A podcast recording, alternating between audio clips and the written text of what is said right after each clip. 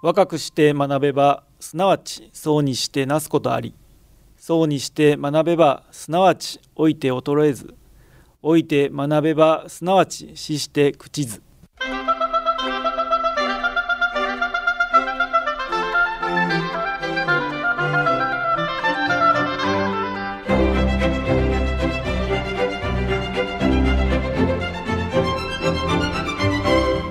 兵庫ラジオカレッジ。今朝の川柳。限界の集落なのにマスクする。限界の集落なのにマスクする。畑野正弘高齢化が進み社会的共同生活を維持するのに余裕がなくなりつつある集落でマスクをして元気にそして律儀に働いておられる人々。日本人の真面目さがよく感じられますね。さて今朝の兵庫ラジオカレッジは全国災害ボランティア支援機構代表理事高橋森夫さんのご出演で支援する人を支援する社会の構築に向けて全国災害ボランティア支援機構の設立をお届けします。今朝の講座は本科生の単身課題番組です。本科生の皆さんは講座を聞いて感じたことをはがき1枚にまとめ事務局まで提出してください。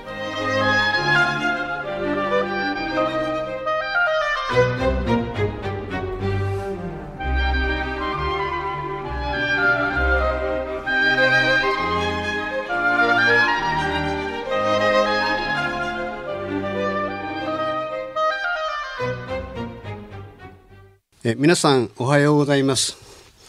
全国災害ボランティア支援機構代表理事で前の兵庫ボランタリープラザ所長の高橋森夫です。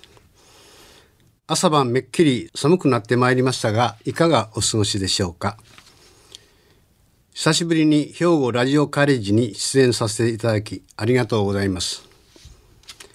今日は新しく設立しました全国災害ボランティア支援機構の設立の経緯やこれからのことなどを中心に話を進めてまいります。その前に私の自己紹介といいますか主な経歴から話をさせていただきます。私のふるさとは兵庫県の上川町で合併前の神崎町です。NHK の朝ドラの「あまちゃん」で有名になられた能年玲奈さん。現在の名前はのんさんと同郷になります。これから話をいたします私の職歴は多くの兵庫県職員に比べてちょっと異色の道を歩んでまいりました。兵庫県立福崎高校を卒業して18歳で兵庫県警に報職し姫路警察署、芦屋警察署、尼崎南警察署、旧尼崎西警察署や警察本部の警務課、教養課、少年課などで通算15年在籍して、その後、兵庫県庁に出向させていただき、青少年本部や故堺時忠知事の秘書や広報課などで勤務をしてまいりました。県警から県庁の出向は当時では珍しく今は派遣制度はありますが完全な出向制度はありません。阪神・淡路大震災が発生した1995年平成7年になりますが1月17日は神戸市西区の自宅マンションは半壊でありましたが万難を排して早朝に何とか登頂することができました。15年間の県警時代に備わった非常時は自分のことは二の次県民の生命財産を守るために張ってでも出てこいという警察魂が生きていたのでしょうか。今の若い人たちにはなかなか通用しない言葉ですがね。県の広報課に在籍中に発生しました阪神・淡路大震災、故貝原利民知事の下で、阪神・淡路大震災対策本部報道担当として国内外のテレビや新聞などマスコミの対応にあたる傍ら目にしたのは全国から来られたボランティアの方々の自然発生的な動きや活動の光景が今もはっきり残っていることです。人命救助はもちろん救援物資の仕分けや避難されている方への弁当の手渡し避難場所の整理整頓や安全確保プライバシー保護への配慮など目の前の事象に自発的に活動される姿にこれが本当のボランティアと私のボランティア活動やボランティア支援を始めた原点がそこにありました。発生直後から多くのボランティアが近隣府県から駆けつけてくれました。特徴は若いボランティアがとっても多かったことでした。兵庫県が発生当初に1400人のボランティアを対象に調査した結果では20歳未満が23%、20代が51%、30代が10%、40代が9%、50代が5%と10代から30代が圧倒的に多く約8割を占めたのです。高速道路が倒壊したり JR や公共交通機関が全面ストップの中をリュックサックを背負って自転車や徒歩で駆けつけてくれたのでした。1.17以降多発する全国の災害の被災地と向き合いながら阪神・淡路大震災の恩返しの意味で多くのボランティアの方々と27年間被災地や被災者に兵庫から何ができるか。兵庫らしい支援とはと常に考えながら実践してまいりました。ご存知のように今年の6月には1.17から1万日を迎えました。一貫して被災地支援に取り組んでまいりました結果阪神・淡路大震災から10年後の平成17年に兵庫ボランタリープラザに赴任し通算17年間のプラザの勤務となり本格的に災害ボランティア活動の支援や環境整備に乗り出しました。18歳で兵庫県警に入職し本年3月末で退職するまで55年間公的機関で働く機会を与えていただきお世話になりました先輩や同僚後輩の方々に本当にありがたく感謝申し上げます17年間も同じ職場で移動もなしの県職員は稀だったと思います。県警に報職してから退職までの間の知事さんは、金井元彦知事、酒井時忠知事、貝原俊民知事、井戸俊三知事と現在の斉藤元彦知事でなんと5人の知事さんのもとで働くことができました。金井元彦知事で始まり、斉藤元彦知事で終わり、なぜか不思議な縁を感じます。私が本年3月まで勤めていました兵庫ボランタリープラザは、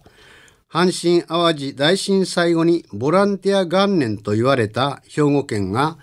ボランティアや NPO の支援拠点として開設した機関であります。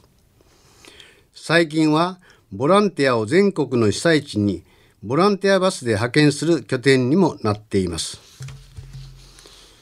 阪神・淡路大震災の発生からちょうど10年を迎えました平成17年1月17日にはボランタリープラザに先の天皇皇后両陛下現在の上皇上皇后両陛下の行幸慶を仰ぎ若きボランティアを励ましていただきました。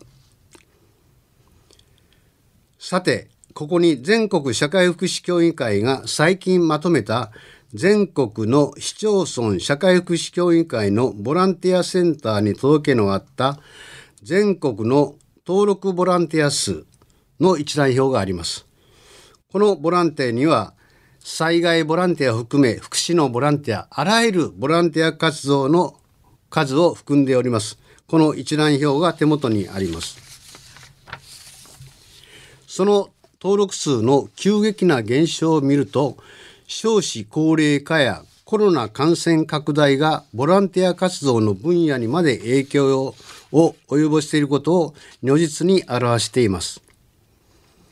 11年前の東日本大震災発生時にはこれまでの最多の870万人のボランティアの登録数を記録していましたが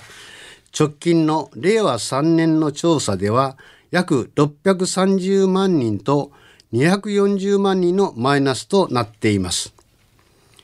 災害が頻発している近年有識問題であり若いボランティアを中心に裾野を広げていかなければなりません。コロナ感染拡大の中で熊本県内の球磨川沿いに甚大な被害をもたらした令和2年7月豪雨。昨年の熱海市における土石流災害。今年8月の北日本や北陸中心の豪雨被害。台風15号の静岡県内における被害など近年各地で様々な災害が頻発していますがどんな災害でも被災者の支えとなるのがボランティアです。これまでに兵庫県から各地の地震や豪雨災害の被災地に多くのボランティアを派遣してきました。東日本大震災の被災地の東北だけでもこの11年間にボランタリープラザから通算474回、大型バスで600台、約1万5千人のボランティアを派遣してまいりました。兵庫県内では、作用水害や丹波での豪雨災害、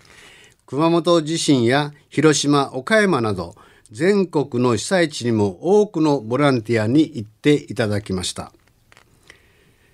しかし2年前からコロナ感染拡大に伴いボランティアの募集範囲が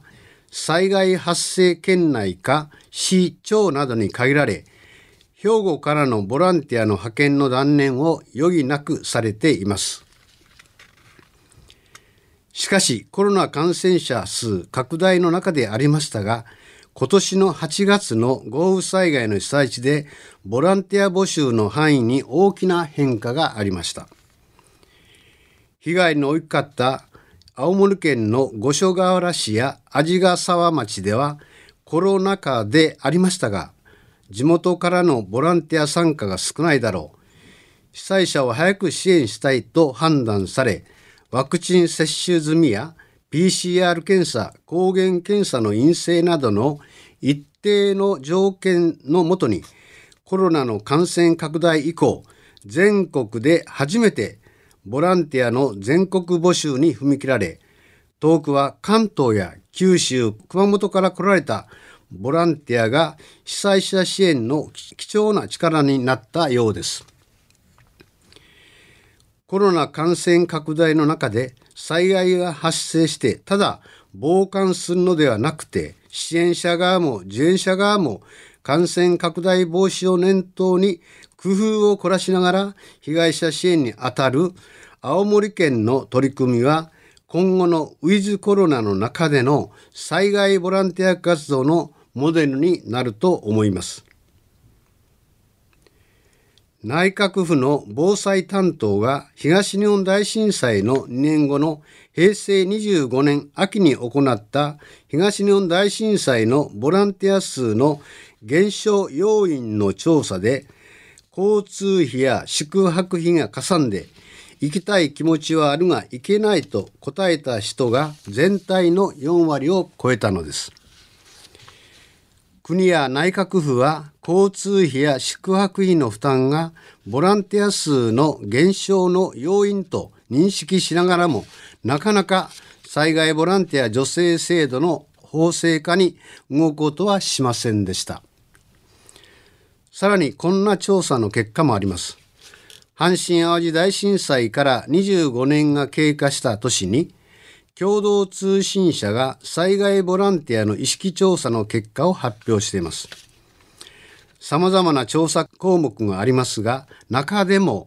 災害ボランティアに参加したことはありますかの質問に、参加したことがあると答えた人が11.6%。参加したことはないと答えた人は88.1%とびっくりするような結果が出ています。さらに次の質問で今後災害ボランティアに参加したいですかの質問にはぜひとも参加したいと答えた人が6.6%できれば参加したいと思う人が60.0%と合わせて66.6%の人が参加の意思表示をされています。この差は一体何であろうかと考えました。大災害時の発生時には被災地に駆けつけてボランティア活動をしたいと思う人が大半を占めています。しかし被災地が遠方であったりして交通費宿泊代がかさむから行きたい気持ちはあってもなかなかという人が多いということであろうかと思います。そんな中、ボランティア元年発祥の地、兵庫から支援する人を支援する社会の構築を目指し、平成26年に阪神・淡路大震災と東日本大震災の被災者が手を組み、災害ボランティア割引制度を実現する会を創設して全国で署名活動を県内はもちろん東北や東京で展開して2年間で集まった35万の署名とともに国などに交通費宿泊費支援の法制化を要望してきましたがやはり国の動きが見えませんでした。そんな中、若いボランティアを中心に減少するボランティアの現状に危機感を覚えた兵庫県やボランタリープラザは1.17から25年を迎えた年に大規模災害時に派遣する5人以上で構成するボランティアグループに交通費宿泊費などに上限20万円を助成する恒久的な制度を全国で初めて創設しました。コロナ禍でもありますので PCR 検査の費用にも助成をしていきます。また近い将来に発生すると想定されている南海トラフ巨大地震などの大災害で兵庫県が被災し県内のボランティアが支援側に回れない状況が発生した時には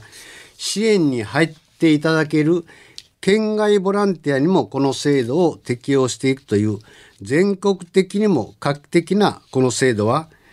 NHK や多くのマスコミで全国に紹介されました。さらにその財源は返礼品なしのふるさと納税でお願いしており制度創設以来約5000万のご寄付をいただいております。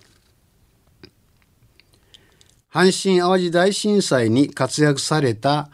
ボランティアの皆さんも高齢になられて足腰が弱くなり遠い被災地でのボランティア活動が難しくなり代わりに若いボランティアに頑張ってもらおうとふるさと納税に託された方も多いのが現実です。災害時にボランティアがいつでもどこにでも行けるように普段から備えておこうとするものであります。令和元年の長野県千曲川が氾濫しました台風19号災害に初適用して長野県などに兵庫県から53の団体に支援に入っていただきました。もともと全国的に災害ボランティアは減少してきています。そこへコロナ感染拡大であります。もはや個人の善意のみに頼る活動では今後は見通せません。今こそボランティアを社会全体で支える仕組みが必要となっていきます。この春、私はボランタリープラザ所長を退任いたしましたが、私は災害ボランティアへの交通費、宿泊費の助成制度の創設や、時代を担う若いボランティアの育成、災害ボランティアの裾野の拡大を私の人生後半の最大の目標として頑張ってまいりました。しかし、志道半ばで兵庫ボランタリープラザ所長の職を去ることになり、残念至極でありましたが、兵庫のボランティア仲間や東北の被災者とともに新たに任意団体の全国災害ボランティア支援機構を設立し、制度化の実現を目指しています。新しい機構の主な活動の柱は、災害の被災地に支援はもちろん、災害ボランティアの助成制度の国や全国都道府県での創設、若いボランティアの育成と災害ボランティアの裾野の拡大であります。また、大学生などが大規模災害の被災地でボランティア活動に従事した場合に、大学側が事業として認めて、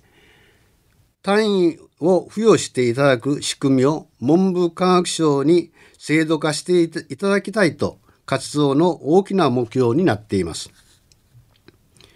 その他の主な活動内容は、大規模災害の発生時の先遣隊の派遣、ボランティア関係の人材育成及び講師派遣事業、災害時に連携ができる団体や NPO とのネットワークの構築、避難所や福祉避難所の運営支援など多岐にわたる事業を行っております。講座の一つとして今年の12月9日には生きがい総動協会から稲美野学園大学での災害ボランティアに関する講義を依頼されていますのでこの放送をお聞きの皆さんにお出会いする機会があるかもしれません。その際はよろしくお願いいたします。後期高齢者になる目前の今は74歳。今更何をするのかと思われますが、本当の定年後の人生の再起動です。全国災害ボランティア支援機構の役員やスタッフと力を合わせて、機構目的の達成を目指して前進していきたいと思っています。幸い、斉藤知事からこれまでの活動を評価していただき、今年の6月に兵庫ボランタリープラザから災害ボランティアアドバイザーとして移植され、さらに活動に弾みをつけることとなり嬉しく思っております。現在は時折上京して内閣府や文部科学省に要望や説明に行ったり、制度の普及や啓発に他の都道府県にも足を運んだり、大学や高校、地域団体での防災リーダー養成の講座や講演と休みない多忙な毎日を送っています。ただ、任意団体として発足した全国災害ボランティア支援機構には大きな課題があります。それは活動の財源のほとんどは寄付金や助成金に頼らざるを得なく、財源確保は大きな悩みであります。企業からのご寄付は税金控除の関係でなかなか難しいのが現状です。どうかこの放送をお聞きいただいている皆さん、ご寄付やそしてご支援のほどよろしくお願いいたします。最後になりますが、今は阪神・淡路大震災発生前の平成5年から神戸市西区に住んでいます。これまでの活動場所の中心が神戸市中央区でしたので、30年ぶりに神戸市西区に活動の拠点を移し、小さな仕事を続けながら、これまでの経験を生かし、地域のボランティア活動や防災活動に貢献していきたいと思っています。私の永遠のテーマの災害ボランティアの支援、これこそ1.17から27年間、各地の被災地に足を運び、災害とボランティアに向き合ってきた私の責務、使命であると思っています。体の動く限り健康に留意しながら頑張っていきたいと思っています。本日は最後までご清聴いただきありがとうございました。今朝は高橋森夫先生に支援する人を支援する社会の構築に向けて全国災害ボランティア支援機構の設立と題してお話ししていただきました。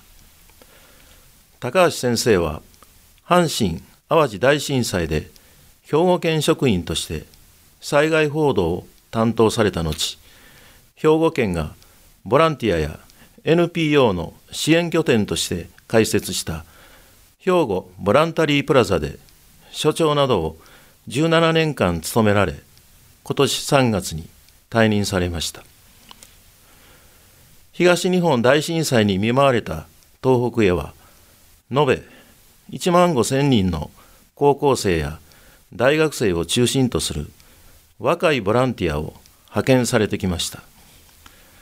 しかし被災地へボランティア活動に行きたくても費用がかさむ等の理由で東日本大震災時には多くの登録ボランティアがいましたが現在はボランティアの数が相当数減少していることに先生は大きな危機感を抱いておられます。被災地を支援する人のために費用を支援する制度化を国に対して要望するため全国から署名を募って活動されてきましたが未だ実現していません。そこで兵庫県とボランタリープラザは阪神・淡路大震災25年を機に交通費や宿泊費を助成する制度を全国で初めて創設しました。阪神・淡路大震災で多くの支援を受けた兵庫独自の取り組みを続け全国各地の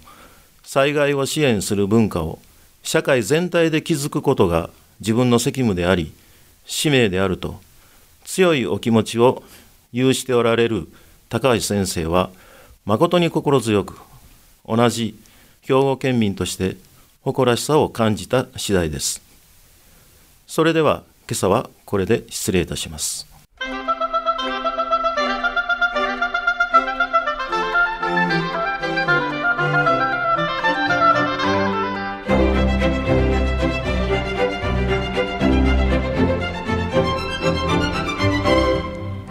ラジオカレッジ。今朝は支援する人を支援する社会の構築に向けて全国災害ボランティア支援機構の設立を兵庫ラジオカレッジの上村光一学科主任の案内でお届けしました。来週は神戸市総合インフォメーションセンター長塩崎隆代さんで道草神戸ぶらり歩いてみませんかを予定しています。この番組は兵庫県生きがい創造協会の提供公益財団法人有益記念会の協賛でお送りしました。